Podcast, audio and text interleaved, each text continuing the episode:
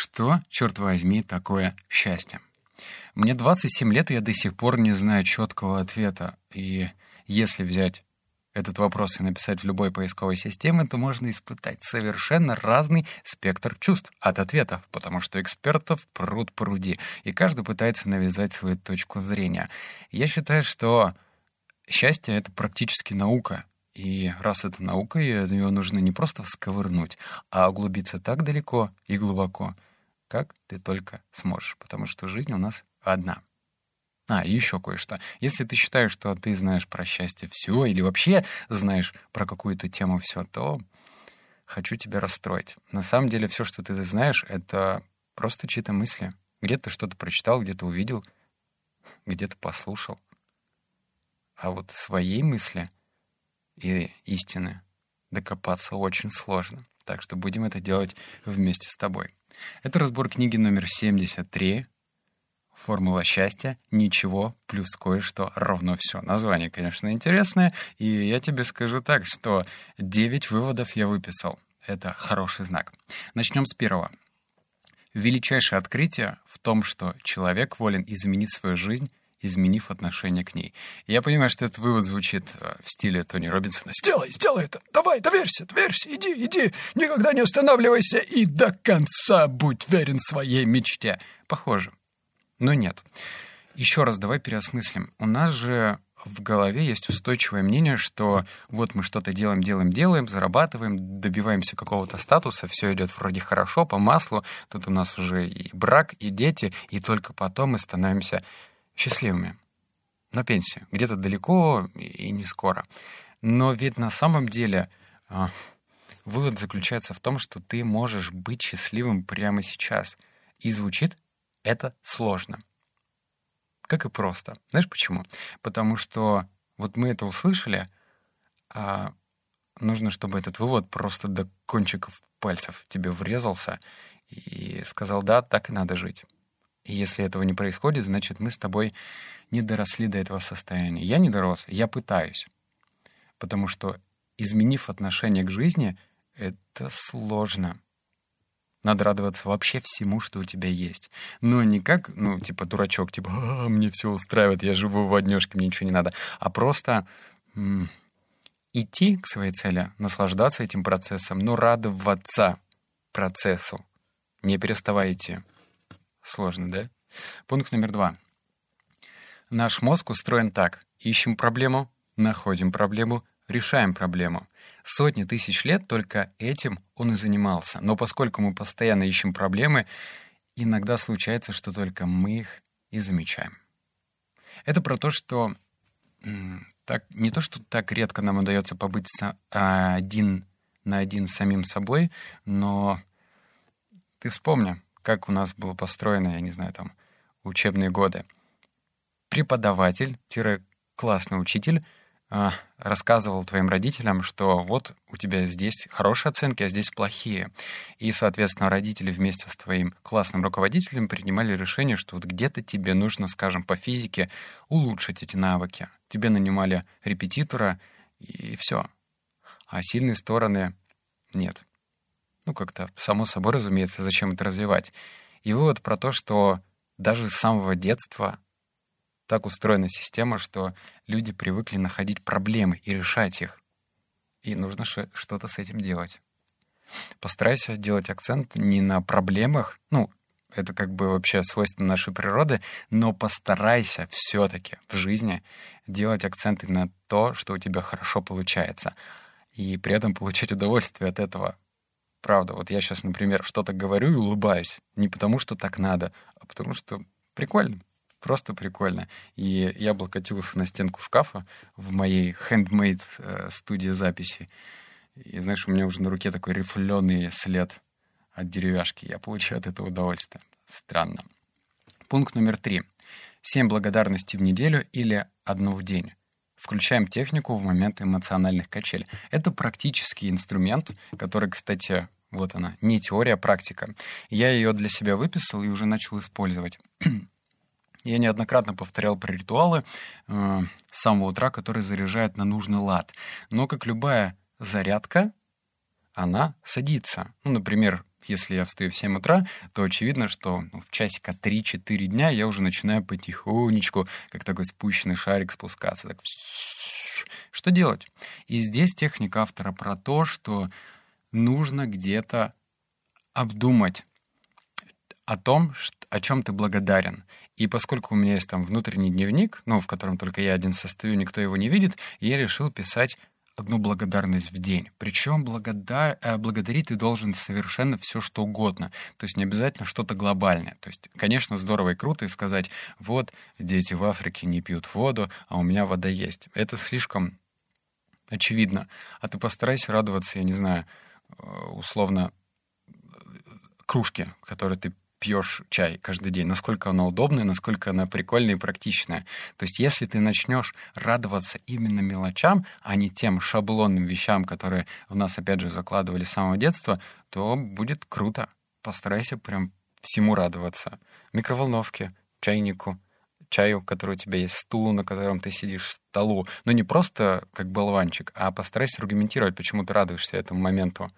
Ну, правда. Вот, например, у меня тут жена уже несколько раз говорит, слушай, поменяй стул, на котором я сижу.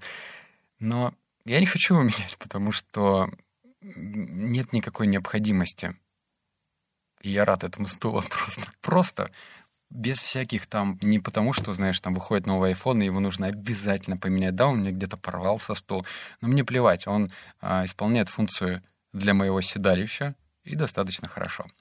Пункт номер четыре вступи на пол и определи, на какой стороне треугольника ты находишься. О, это классная штука. Вообще, даже если ты сделаешь это упражнение, будет прям супер здоровским. Итак, представь себе треугольник. И каждый угол, ну, у нас три угла, есть название. Первый угол — это финансовый результат. Второй угол — это признание окружающих. И третий угол — это собственный рост. И этот треугольник показывает две вещи — Первая вещь — это то, что у нас две ноги, и ты физически не можешь встать сразу на три стороны. Ну, э, предположим, что углы все-таки далеко находятся друг от друга, и ты можешь постараться встать на две стороны. На одну самое простое, на две сложнее, но на три сделать физически никак не удастся. Подумай, что тебя в действительности печалит. Кого-то печалит отсутствие бабок. А ты слышал, например, что некоторые люди говорят, да мне как бы я зарабатываю 50, и мне достаточно, или 100, и мне достаточно. И их нельзя в этом винить. То есть они уже стоят на финансовом треугольнике, на вот этой части. Но при этом есть еще признание окружающих. На самом деле мы же людям любим, когда нас хвалят. Ну, кто-то говорит, что да, нам по барабану. На самом деле мы люди. И пусть мне не нужна, например, похвала от незнакомых людей, но от близких она мне нужна так и тебе. И третье — это собственный рост. Если мы не ощущаем, что мы становимся лучше, мы становимся хуже. Вот так. Прям такая, знаешь, стагнация. Пункт номер пять. Сосредотачиваешь усилия на том, чтобы угодить кому-то, дух приключения угасает. Дело для себя. Автор приводил пример, что были эксперименты, когда контрольной группе ставили задание на интерес. Ну, просто что-то сделать за определенное время. А второй группе то же самое нужно было сделать, но при этом интерес был в виде денег. И, как показывают эксперименты, не один раз и не на одном человеке, а над контрольной группой, что когда ты что-то делаешь для кого-то, у тебя угасает желание. Именно поэтому вот есть такое выражение, что сначала делай для себя, получая из этого удовольствие, деньги потом придут. Вот видишь, ты же тоже слышал эту фразу, как и я но она откладывается иначе. То есть этот вывод, эта фраза, это выражение, все это надо на это смотреть с разных сторон. И просто подумай об этом. Подумай, правда. Потому что это важно. Пункт номер шесть. Эпоха больше вместо эпохи достаточно. Это классный вывод о том, что э, наши предки жили, когда не то, что было достаточно, а чего-то вообще не было. Ну, просто, там, не знаю, один сорт хлеба, один сорт колбасы, ну ладно, два сорта, э, там, один сорт молока. Что уж говорить про кто жил в 18 веке или там, в 17 Я не про знать, а про обычных людей. И всегда так было. ограничения, а сейчас у нас всего достаточно. Куда ни зайди, миллион разных вариаций. Зайди в торговый центр и, не знаю, майк ты сможешь тысячи каких-то набрать, разных странных, с рисуночками, цветами, с размерами и так далее. И вот эта эпоха больше, на самом деле, она не просто ставит тебя рабом, не в обиду сказано, но все-таки. А, я постарайся к этому относиться как выйти из системы. Ну, точнее, просто избавиться от этих невидимых оков и понять, что на самом деле тебе не нужно а, в определенное время, скажем, перед рождественской распродажей покупать себе обязательно три майки и двое джинс. Просто потому, что так принято, просто потому, что идут скидки. А, рассуждай с точки зрения надо, не надо. А, я, например, ну, стараюсь не покупать ту одежду, которая мне не нужна.